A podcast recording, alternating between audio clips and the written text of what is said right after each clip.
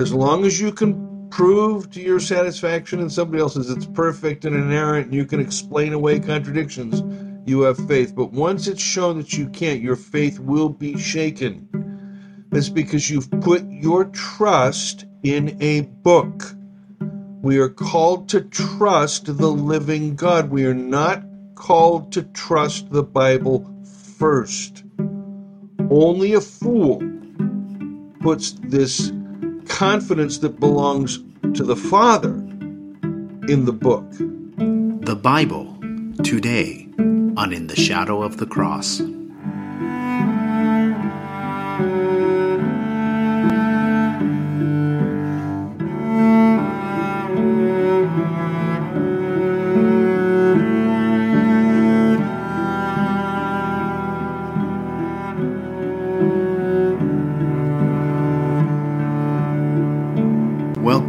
Another episode of In the Shadow of the Cross, and I am Loren Rosser. I'm here once again with my two very sober friends, uh, Jim Durkin and Michael Harden. Here we go. I, I resemble that. Oh, oh, oh, oh, oh. For, those of you outside who, who want to know what on earth was I talking about, well, there was a running joke between uh, Jim and Michael. Jim was telling Michael to make sure he shows up sober tonight on the podcast. so Michael came prepared, of course, with something I to drink. I don't anyway. right, exactly. That was funny. So today we're talking about yet another fascinating topic. Uh, today we're going to talk about a, a song that I learned way back in Sunday school. It was. Are You Ready? ready? One, two, three, four. Jesus, what? Well, that- Jesus, that- well, that no, was- no, no. That, that was one of them. The B I B L E. Th- Yes, that's it. That's the book for me. Oh, what? What song was Go, this? go ahead, Jim. Jim knows it. The B I B L E. Yes, that's the book for me. I stand alone on the word of God. The B I B L E. There it is. To be I-B-L-E? Yeah, the B I B L E. You, Oh, oh, the B-I-B-L-E. you know, basic uh, instructions before I leaving thank you, Earth. Jesus, that I grew up Catholic and I'm not like this poor man who grew up charismatic. Oh man, if we if we started going over vacation Bible school songs with you, you your mind would be blown. I won't I won't start singing for your roll away and all those different songs that we used to sing. Jim knows them. I just had to go sit and kneel down in this uncomfortable, dark little booth on Saturdays and say confession. That, that That's the only nonsense I to do. yeah. So today we want to talk about the Bible, um, and we want to talk specifically about. Well, we actually want to uh, do. This is going to be several episodes um, because there's so much to unpack on this topic, and uh, we want to start this one talking uh, along the lines of basically what is it that we have learned that we need to unlearn about the Bible? Because um, if you're like me, um, I grew up with the perspective that the Bible is the Word of God. It is. It's as if it was dictated by God Himself. There's no contradictions in it. Um, it's perfect in every way, and uh, if if the Bible says it, God said it, and that settles it. Um, so that that was basically the perspective that I grew up with, and uh, and so we're gonna do some unlearning here so that over the next few weeks we can dive into some learning and uh, and I think a lot of you listening out there are going to be surprised at the direction this goes because um, this is not going to be a tearing down of the Bible at all but it's going to be a reorientation of how we approach it and so um, let me just go ahead and throw it out to you guys how do we need to reorientate Michael, take it take it away. Thank you, sir. Okay. So here's here's my my thesis and then I'll establish it. What we need to do is we need to get away from the dominant Protestant cultural view of the Bible. What do I mean by that? So I went to ChatGPT and I asked the question what percentage of American Christians believe the Bible is the Word of God? And it replied by saying, according to a survey conducted by the Pew Research Center in 2014, about two thirds of American Christians, 65%, believe that the Bible is the literal Word of God. while another 32% believe it is the inspired Word of God, but not to be read literally. Only about 3% of American Christians say the Bible is a book written by humans and not the Word of God. I found those figures, first of all, rather remarkable. Two thirds of the people that go to church believe that the book they're bringing with them or the one in the pew was given to them by God. Two thirds. And um, as a result of this, um, they know this book has authority, but they also know it's very, very, very complicated and complex, and they don't have time to master it. I mean, you, that's why you send people off to Bible college and seminary to go learn some things so they can come back and kind of decipher this very mysterious book. Um, my thesis is this it's very simple. At the beginning of the Reformation, there was a correlation between the category of revelation and scripture. That was severed so that by the end of the 16th century, it had now become inspiration and scripture. And the Bible becomes this Word of God thing. It's important to note that this is only the Reformed tradition, that uh, we don't find the earliest Reformed confessions in the, say, the 1520s or early 1530s, those of Zwingli and Bern. Um, uh, to contain or start with anything about Holy Scripture, but in 1536 in Geneva. And who's the pastor in Geneva in 1536? Crickets. Crickets. John Calvin. John Calvin. What we find there is in this confession of faith, what's the first thing it starts with? It starts with concerning Holy Scripture. The Lutherans begin with the doctrine of God. The Catholic Church begins with the doctrine of God, the Nicene Creed. But there is this shift in the Reformed tradition that has to start now from another place than the Catholic Church starts from when it comes to the Bible. And so now they're going to start defining this collection of books. These are the 66 books we accept. This is why we reject the Apocrypha. And then later they're going to um, leave Calvin's argument that we know Scripture is Scripture because the Holy Spirit illuminates it to our benefit. They're going to leave that argument behind. They're going to say the Spirit is in the Bible. The Bible holds the Holy Spirit, it is inspired. It's the Bible that holds the Holy Spirit.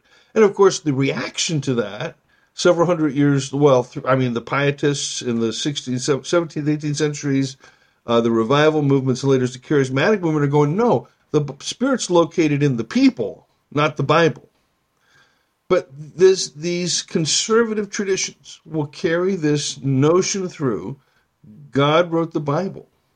And so, what we're left with now, what we're left with, is that the Bible is a book that has been translated many, many different times into the languages of the peoples. God knows we've got 40,000 English translations now, most of them worthless. And, um, and everybody and their brother that can read thinks, I can interpret the Bible.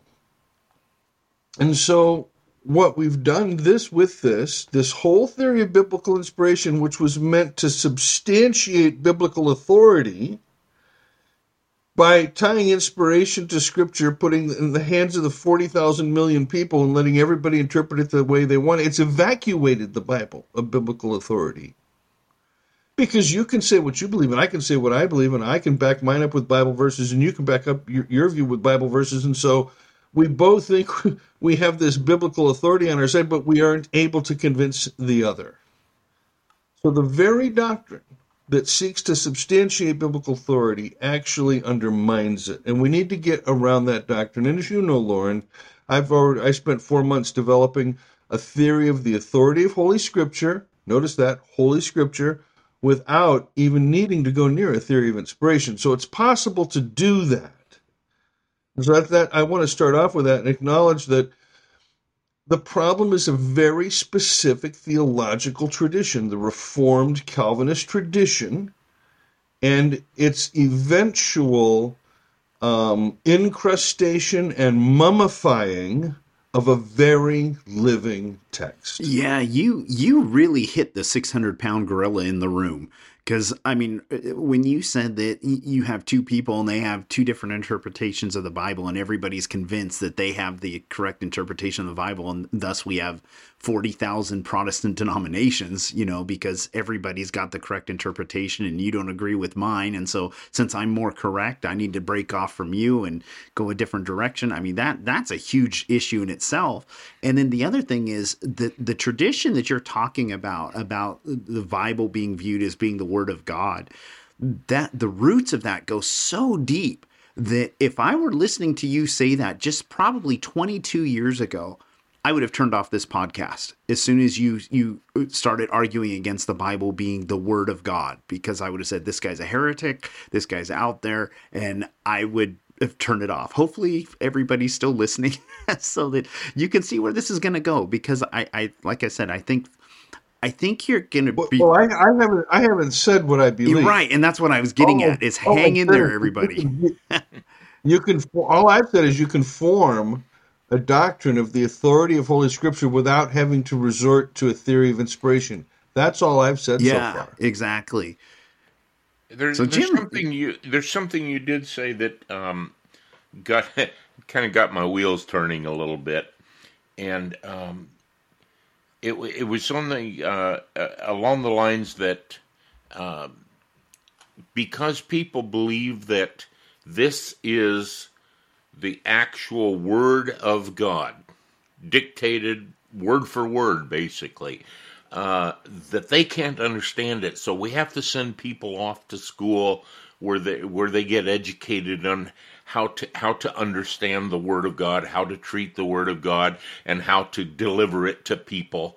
Um, and it got me thinking that is really no different at all from the children of Israel when they come to the base of the mountain and there's an invitation by God for all of them to come up into his presence mm-hmm. and they're all saying oh no no no no no no no no. Uh, mm-hmm. we're we're we're not qualified to come and stand mm-hmm. before God. Moses you go and and and you hear what he has to say and then you come down and tell us us what he said. And and here we are thousands of years later with the exact same attitude. It's and and and then then you went on to say later that everyone thinks they know what the word of God says. Except what they know is basically they know whatever their educator, pastor, teacher, whatever, told them. And and it right. reminds me of a story that my dad used to tell. And it, it, he was only maybe a year or so old in, in the Lord, and um, going to a particular de- denomination, Pentecostal denomination, and he came across the scripture, whom he foreknew, he also predestined to become conformed. And he goes to his pastor and he said, Pastor, uh, I'm a, I'm a little confused. Um, you you told us that um, that we're not predestined. That that these things that we have free will. There's not a predestination, and and yet I'm reading this scripture. And the pastor looks at him and looks down at the Bible and looks back at him and he says, Now, listen, son, you stay away from scriptures like that. We don't believe those. Oh! wow. And I, I think the point being that if we're honest with ourselves, and I'm going to speak right now as a leader in the church.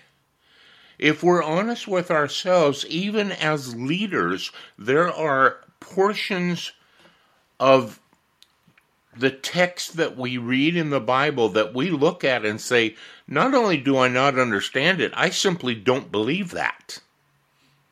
Right. And yet we will stand up in the pulpit and we'll say every you know, promise in the book is mine. Every chapter, every verse, every line, every you know, and and and everything in there is God breathed. Everything in there is inspired by the Holy Spirit, and you need to believe every word of it. But we don't believe yeah. every word of it, and um, I, I, hope over the next uh, four weeks we can kind of unpack that and bring it to a place where uh, we have a, a, deeper understanding and, in reality, a deeper appreciation uh, for the book that we do carry. Hmm.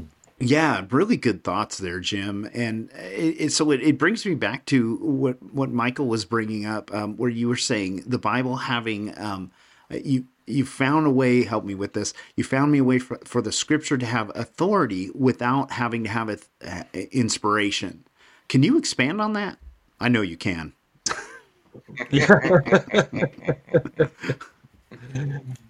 um, so over over the course of the next six weeks, we're going to have to do some exegetical work.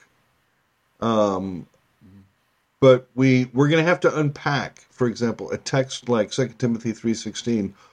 All Scripture is inspired by God and is profitable and useful and for instruction in righteousness, doctrine, this, that, and the other.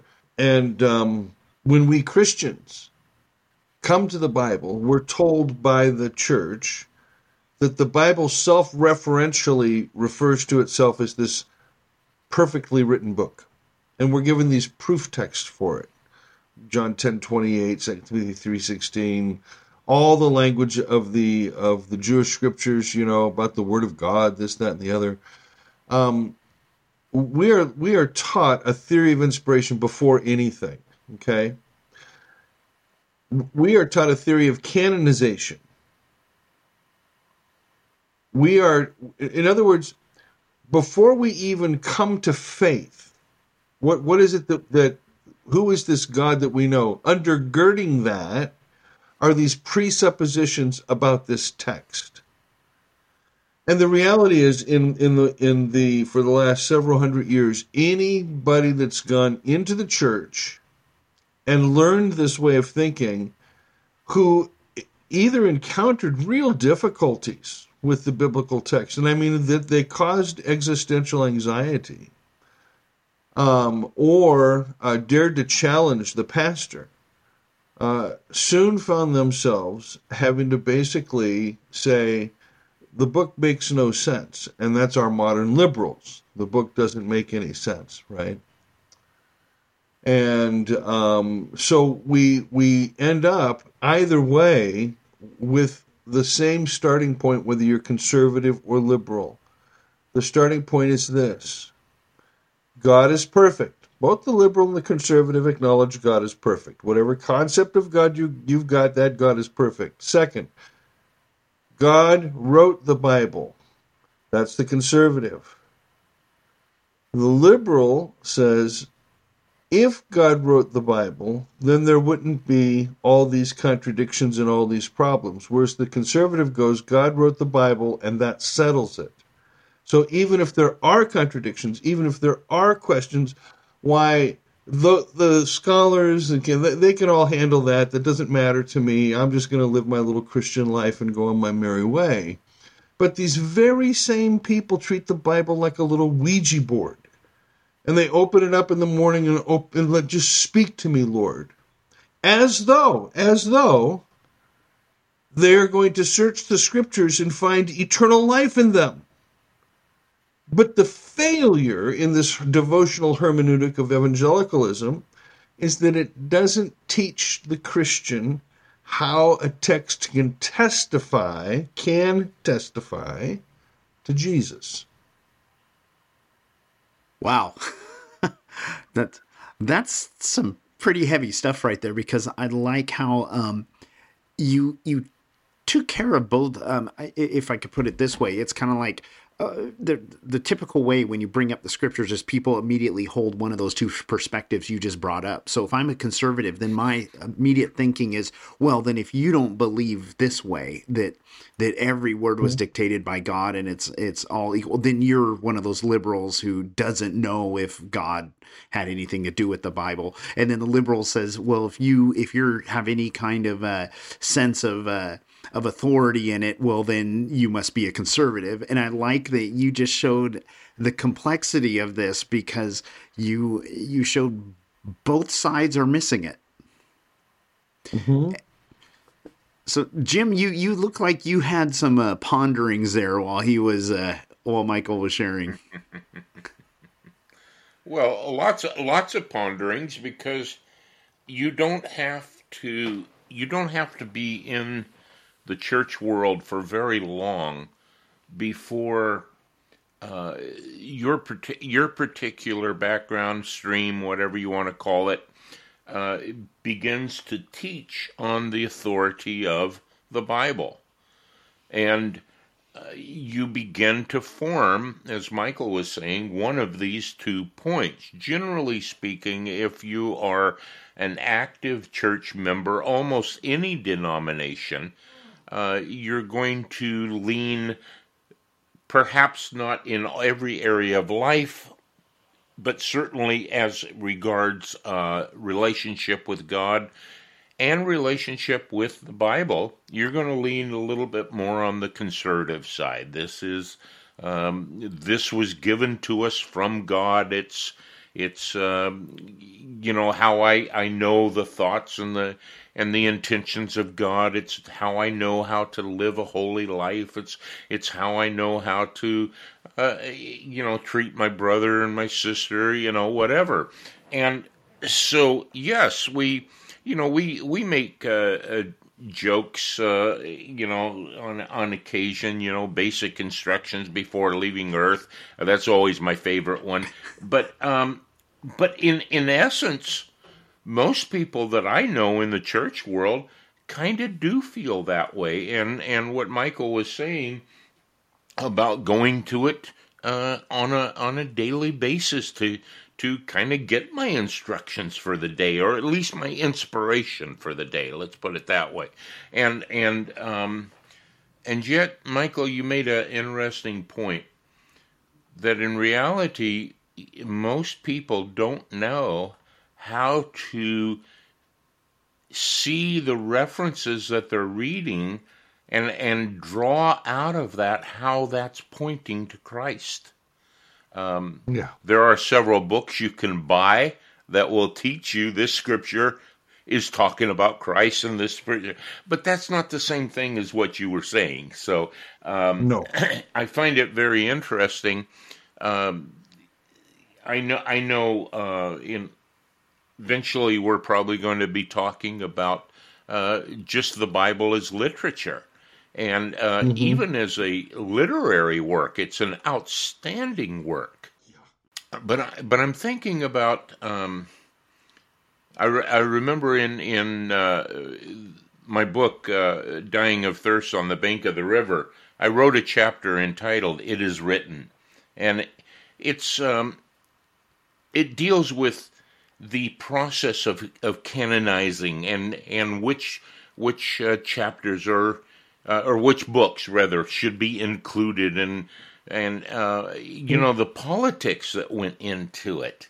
And um, it's it's amazing that we um, we've talked in times past about uh, the flatline interpretation or or reading of, of the Bible but we don't have a clue, most of us, how a few thousand years later, or 1500 years later, whatever it is, uh, how much uh, politics went into what we're now told oh, this is all inspired. This is all, you know, the wrangling and and the back and forth. Well, this book should be in it, says one man. Another one says, Are you kidding? I would never want that book in the Bible, you know, and and uh, it's just interesting that today, now because I can uh, put an app on my phone and have the Bible in a thousand different translations, uh, that somehow I think that I've got something that was pure from the the very beginning of the finger of God writing Ten Commandments all the way down to John on the Isle of Patmos, uh, giving us the revelation of some series of tremendously um, cataclysmic events that are going to happen sometime in the future, and um, possibly next week, uh, depending on well, never mind. Methinks thou dost jest. and and and and so this is a huge subject, and I'm I'm glad that uh, we've come to the conclusion that we're not going to try and tackle the whole thing in one uh, session because uh, to untangle it, um, and I'm I'm agreeing with you, Loren. I hope our readers or our listeners rather stay with us um, session by session because we are not attacking uh, the Bible. What we are is we're holding up what that book is and how it actually does point to our our Lord Jesus. Yeah. yeah we're actually allowing it to function as the Holy Spirit uh, intended it to function. Yes. We're learning to hear it uh, through the lens of the mind of Christ. Exactly. Yes. And and Jim, you uh, you you reminded me of how um, so many of my friends who when they would first get jobs at a restaurant back in high school, they would uh, they would say, "Oh man, if you knew what went on in the in the kitchen, you would not want to eat there." And uh, and you reminded me of that when you were talking about the scriptures because that's exactly right. Is that the history and the politics behind deciding on the canonization of it was not a pretty process. And I think if we were really to step back in time and and look at that, so many would be really disturbed. And and a lot of people I think know that. And so they'd rather just turn away from that and not even look about it, talk about it. And it's simpler just to say, oh, this is pure, this is perfect, this is was always meant to be and, and rather than go hey th- this is what really went on in the in the kitchen you know? Not not only was it um, not a pretty process it wasn't a quick process. It actually michael it actually happened i believe over about 300 years. Isn't that correct? That that's true. Can, the canon well actually the, the canonization process in the christian tradition has never been a closed question. Ooh. So, for example, for, this is very important. Okay. The Ethiopic Church always had First Enoch in their canon. Mm-hmm. Mm-hmm. Okay. Um, the churches of the East didn't want to include Revelation in the in the canon. Correct. They they will not read it in their liturgy, and it was only accepted into the canon universally, West and East, in ten, you know, by the by the ten hundreds, and five hundred years later, Zwingli throws it out. Luther throws it out. Calvin refuses to write a commentary on the Book of Revelation, and Luther also tosses out Hebrews, James, and Jude. So there has never been a period in the history of the church where A, there has been one canon, and B, we've all agreed on what that canon is. It doesn't exist. And but to your point, Jim, uh, David Dungan's book, for those readers that might want to know where they would find academic or scholarly good evidence for your thesis about this political process and canonization, David Dungan's book, Constantine's Bible. Okay. Very good. Very good. Yeah. Yeah, I'll have to check that out. Um, so, what do you guys think uh, is a good starting place as far as what is the first thing you would want people to know as far as getting untangled from this mess on pro- how to approach Scripture? The, the the first thing is, I would say, don't be afraid. Don't be afraid.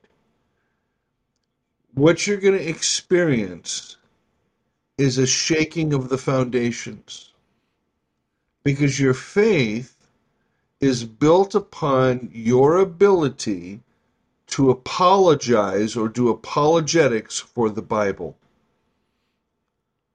As long as you can prove to your satisfaction and somebody else's it's perfect and inerrant and you can explain away contradictions, you have faith. But once it's shown that you can't, your faith will be shaken. That's because you've put your trust in a book.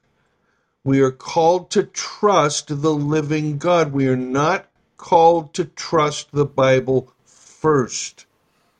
Only a fool puts this confidence that belongs to the Father in the book. That's good. That's good. I would say, additionally, Loren, if I were, um, well, I'm gonna, I'm going to take two hypothetical situations. One, a person uh, like what you mentioned uh, that came came to us and said, "Okay, if it is that complicated, how do I untangle it? How do I how do I now approach the Bible?" The second uh, scenario would be the new believer, who is uh, I've never read the Bible, and but somebody told me that now that I'm a Christian, I should read the Bible. Uh, where do I start? How do I approach it? And I, I would say something very similar. When Jesus spoke to, I believe it was the Pharisees, he said, You're searching the scripture because you believe in them you are going to find life. But they testify of me. And I, I would mm-hmm. say to anyone, camp on the scriptures that become inspired in the moment that you're reading them that testify of Jesus. If you're reading something and say, wow, that speaks to me of who the Lord is, then I would say, camp there for a little while. Meditate on that, ruminate on that, go over that portion of Scripture, and what am I getting out of this thing? What is, what is this saying to me here? And then move on. If if you're come across scriptures that, boy, that just doesn't sound like Jesus at all. That just doesn't sound like, man, that doesn't, I, I don't, that confuses me. I don't understand that. I would say to you, it's okay to move on. But kind of don't move on permanently. Kind of set that on the shelf for just a little time and say, okay, Lord, I need more understanding. And hopefully, again these next four, five, six weeks, whatever, as well as others, will give you a little bit more understanding. But I but I would say in the meantime, don't let yourself get bogged down with oh my god now now i'm reading it all wrong. Now i you know now i don't even know what to do you know? It's like no. It's okay to just stay there in a place where you know what this speaks about jesus it makes me feel good. You know, it gives me warm fuzzies about Jesus. Okay, warm fuzzies are okay. that's not that's not altogether bad. you know, my pajamas are warm fuzzies. I like them. So you know. Anyhow, TMI here coming up, folks. exactly, but uh, but but I, but I think um, again we can't say it often enough. We're not attacking the Bible. We're trying to open it up to here's what it is, here's what you can get out of it, and really here you can build your life on the principles that are taught in the in the Bible. You really can. You can build your relationship with Jesus on those principles. Well, we.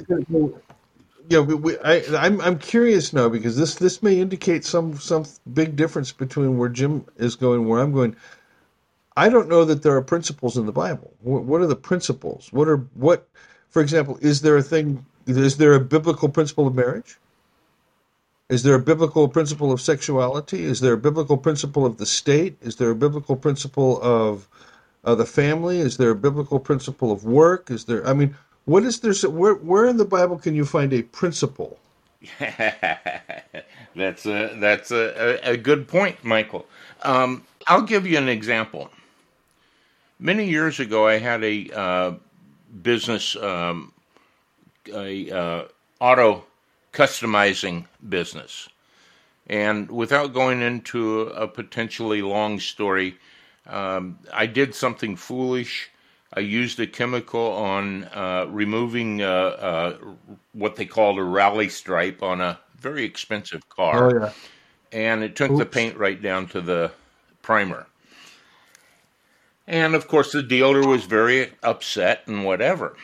And I was very, uh, you know, gut wrenched, if you will. Like, I don't know what to do because I live in a very small town. All the auto dealers in town know each other, they're all good buddies. And I knew that not only had I lost his dealership, but potentially I could lose every dealership in, in our town. Right. And so I went to my dad and I said, I don't know what to do.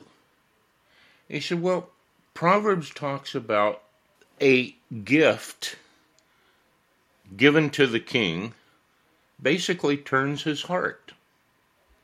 So he said, Pray about what you could do, what kind of a gift you could give this man that might turn his heart. So I called his finance director. I asked him what body shop they took the car to.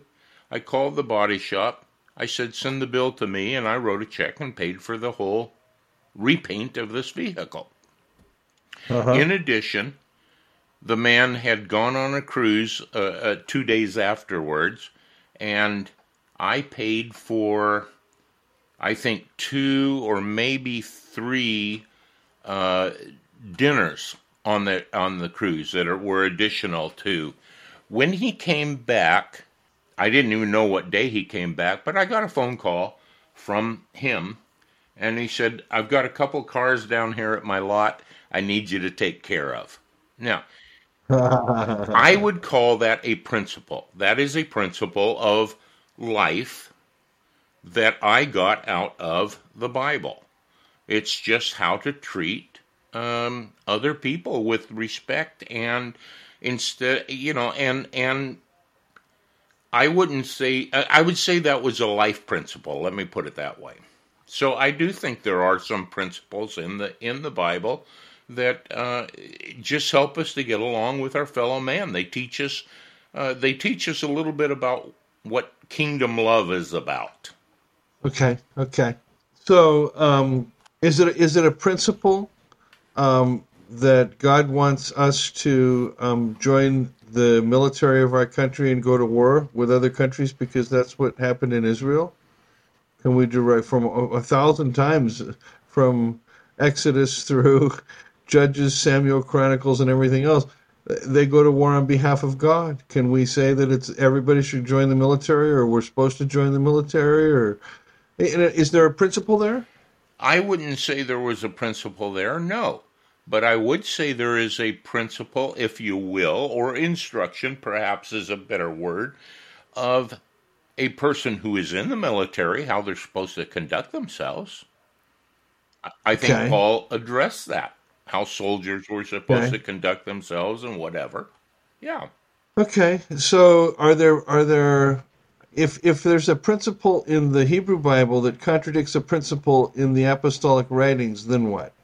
I think we're going. I think what you're saying right now. I think we're going to have to take a little more time to develop what you're okay. saying about the the uh, Hebrew writings as opposed to the or not opposed, but I mean as as, as mm. differing from the apostolic writings because the Hebrew writings was to a nation in a particular given um, genre and understanding, and uh, I, I don't believe that there is a lot there that I can draw on. Uh, I think when I draw on that and try and live by those, uh, I'm no longer living by principle. I'm actually living by law, legalism, or performance. Um, so I, I, I, think I'm using the word principle in a very uh, loose way, if, if, if you will. Um, yeah. Is there a let me let's take the the situation in Corinth with the um, the love feast and the uh, disparity between the rich and the poor and, and so on and so forth. Is there a principle there? Yes, I think so. I think the principle is uh, very similar to let the strong support the weak. And and it's an understanding, maybe that would be a better word. It's an understanding on how love works. That I don't sit there and gorge my face while somebody else is sitting there with nothing to eat at all. Um, that I, I bring uh, love beckons me to invite them to come and partake of the bounty that the Lord's given me. Um, so I would call so that a, a, principle, you, you but have, okay. Go ahead. But you now you now you now have a, a hermeneutic, a method of interpretation, which says if it looks like love and it smells like love, that's God. Perhaps.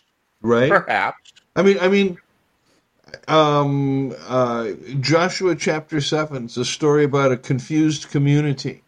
And they try to figure out what to do. And God says, have a lottery. Mm-hmm. Can we draw a principle out of that? Does God have us do lotteries? Is God anywhere involved in the text? I mean, I'm thinking here, Jim, of the evangelical. I'm sure. thinking of the the way that you and I grew up when we would go to the Bible, and because we're doing that flat reading of it, we are deriving all kinds of principles. I mean, Bill Gothard had his big oh. fat oh. friggin' red notebooks oh, full yeah, of friggin' definitely. the Bible's view of this, yeah, and you know, definitely. I mean, the legal. So, I'm I'm concerned about this notion of of principles. I'm concerned eh, about it, but but I'm hearing you now say before there's principles there's a hermeneutic that guides me to the principles that bear witness to the gospel and to love. You're saying before I go look for principles, I have something in my head that allows me to see and hear the Jesus principles, mm-hmm. the Father, Son, and Spirit principles, rather than just morality codes and legislation. Well, and I think that would be a, a, a more accurate way to put it uh, you brought up the Joshua story. Well, we have another story similar to that, if you will, and that's uh, the disciples, apostles, whatever you want to call them, uh, deciding that they need to replace uh, Judas. And so they cast lots. Well, I, I would say that that is not a principle on how to uh, vote your pastor in. you know, oh, we'll cast lots. Um, and yet, that's exactly what the Mennonites I was do. getting ready to say, and yet there are some who would say, "Oh no, that's biblical. That's how you do it." Yeah, right. And I never knew that. I never knew oh, the Mennonites do it that way. Yeah. Oh yeah. And and so it's it's um I appreciate the dynamic between us that we can actually say, hey, you're going to have to explain that statement because, um, Michael, you you bring out, uh, and this would be true about you, Loren, as well. We all kind of came through uh, the same door, if you will, uh, you know, mm. and and there are terms that we toss around that because we all kind of uh, have been in the same camp, it's like, well, we know what we're talking about, but um, but they do bear.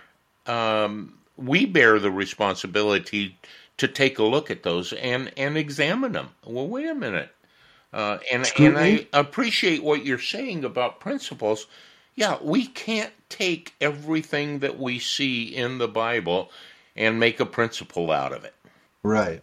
Okay, then we're on the same page still. This is all good. yeah, because for me, I probably would use the terminology more um, the ethics of Christ as okay. uh, l- looking at the that's way that. Good. But but again, that's just because of people I've been around and the lingo they used. I mean, and that's part of it is it, it reminds me of one time I was on a, a, a, field trip and, and there were some Mormon friends I had with me and we were tossing terms around and I, I found it really funny that we were using the exact same terminology, but it had completely different meanings. And uh, and I think that's one of the things is a lot of times, as in this situation where uh, what we were just talking about, we we have the same meaning, we're just using different terms to mean the same thing. Well, we, and think of all the categories we've covered tonight. For example, canonization, inspiration, revelation, hermeneutics. I mean, we've involved all of these massive disciplines in, in this, and just in this little short, small conversation. Yeah, that's good. And, and it's as you said before, Michael, we all bring a, a, hermeneutic when we read the scriptures, and I, and I like the Jim's answer there because your, to your question, because what it let us do as the listeners, we got to hear him apply a hermeneutic to the scriptures as he unpacked what what mm-hmm. he was saying. I, I thought that was really cool. Yeah. Another thing I think we need to get away from is the concept of the original manuscripts being inspired. Okay. Oh, and the reason that there are problems is because, you know, well, yeah, God superintended the Bible and da da da da da.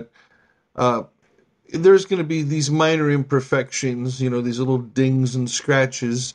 Uh, but basically, it's a brand new automobile and God wrote it.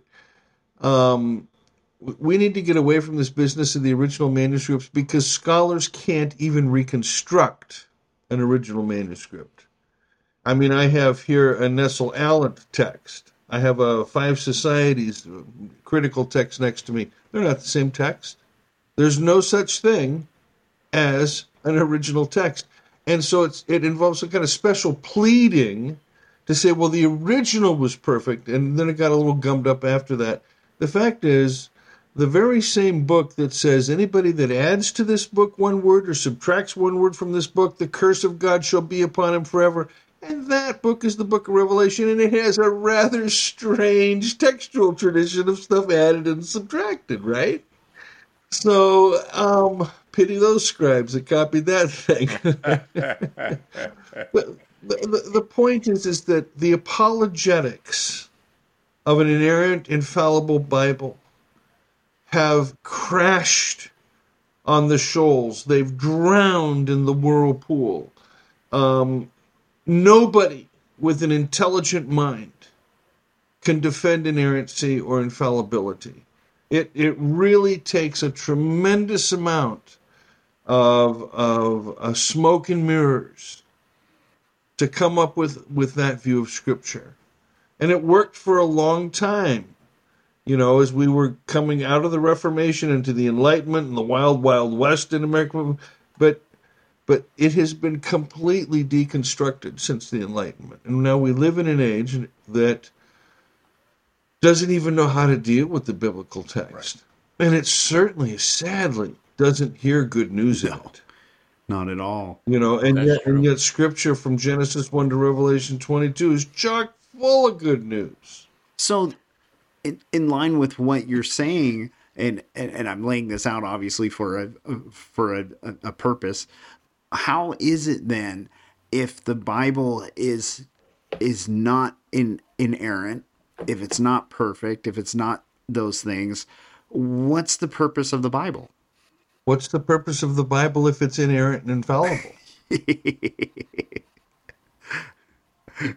What's the purpose? I've never asked somebody that.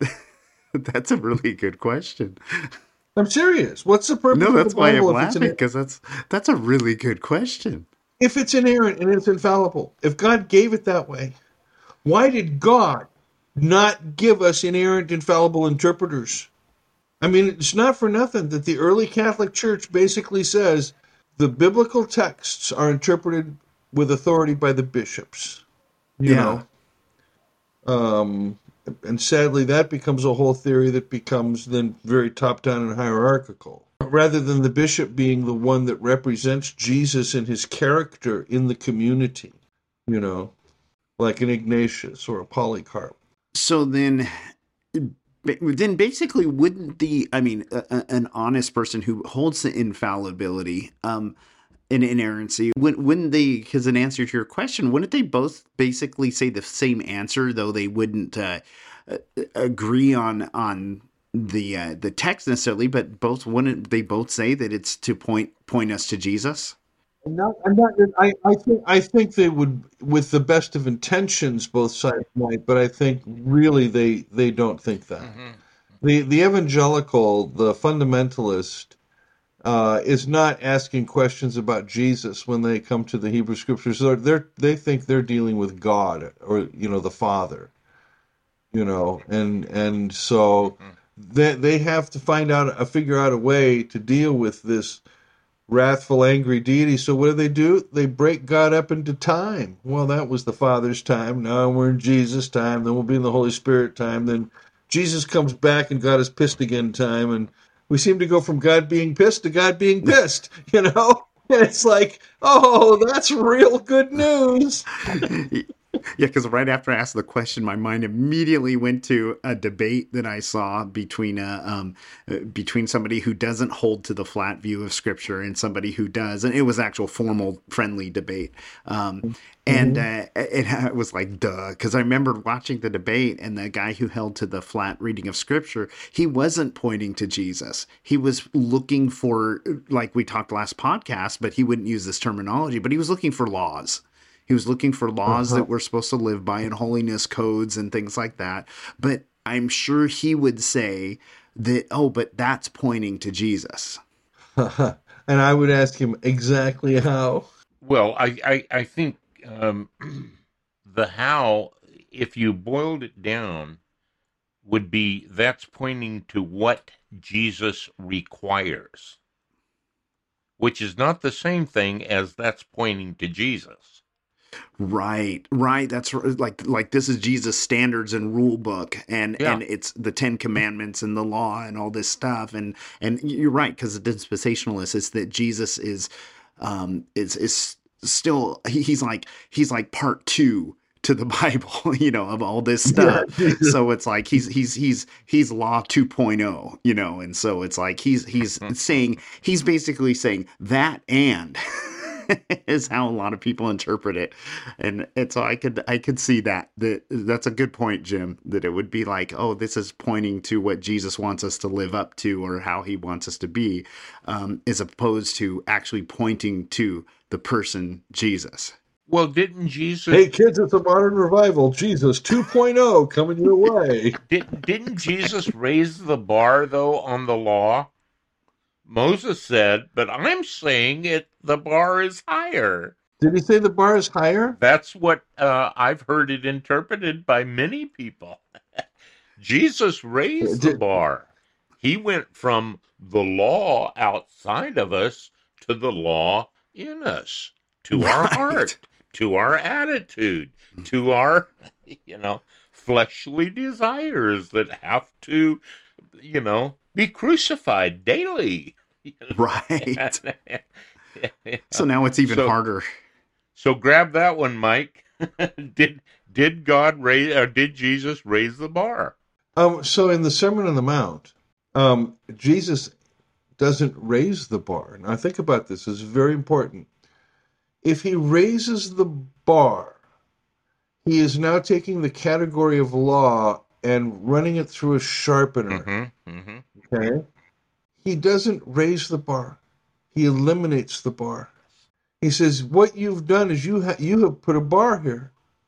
He said, "As long, long as I can get over this bar, I'm good." Jesus says, "There is no bar." This this thing about thou shalt not kill has implications on levels you can't imagine, psychological, social, personal, and everything else. So I would I would suggest he takes away the bar. That's good, and I would agree. So when when you're saying that he takes away the bar, is it because in uh, in and I know we're going to be getting into the literary side of it, it, it is when he's saying you've heard it said and I say to you, is there is there um, an argumentative method or something that he's using there that's um, that's that's doing that that's removing the bar? Because uh, you, you, know another somebody with a flat reading or somebody could read that and just go well see right here he said but i say to you so he just up up the ante okay so we could we could do an awful lot here with the antitheses on the sermon on the mount in matthew I, I and we could do a lot about jesus orientation to torah how jesus interpreted torah we've done some of this work already when we talked like about luke 4 I mean, Jesus has a hermeneutic. He has a hermeneutic. He has a way of approaching his textual tradition. But even before we get into all of that, we, we have to ask about the presuppositions of the Protestant evangelical, Reformed Protestant evangelical fundamentalist tradition. And, the, and we have to examine those presuppositions because if we don't, we're not going to help anybody. And um, so when Jim, for example, observes that canonization was a political process, well, a liberal might say, you see, the Bible's just men, men put it together and so blah, blah, blah.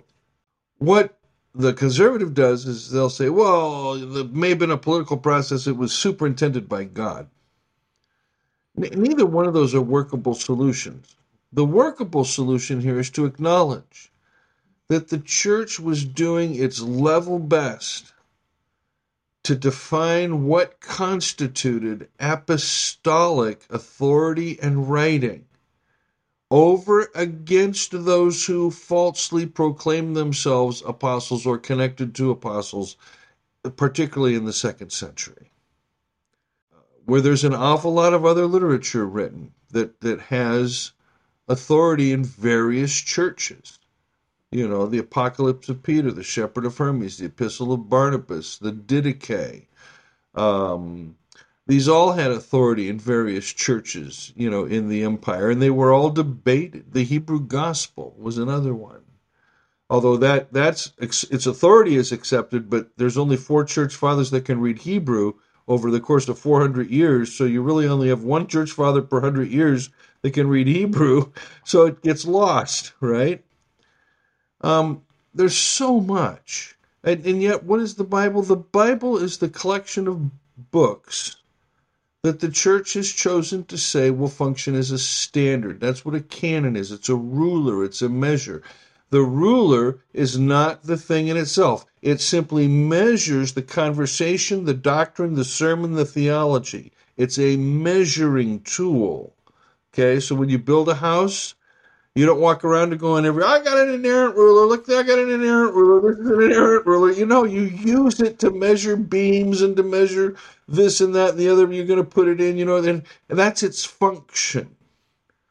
But we don't let it function that way. Instead, we gild the ruler and we put the ruler on the wall and we worship the ruler. And Jesus says, "You don't get it. That's not where eternal life is to be found." And that's really good. That and and we are actually at time right now, so you could see why this definitely has to go on several weeks. Yeah, because uh, there's there's a lot here, and and there's uh, again, this is a hefty topic, so I'm I'm glad we're going to be uh, covering a whole lot more on this over the next few weeks. But this has been really good. So, Michael, if people want to hear more, uh, read more about uh, the, the things that you've written and studied, where could they find that? My book's on Amazon.com or uh, YouTube. Just Google my name. Okay. And Jim, is your book out? Uh, is it?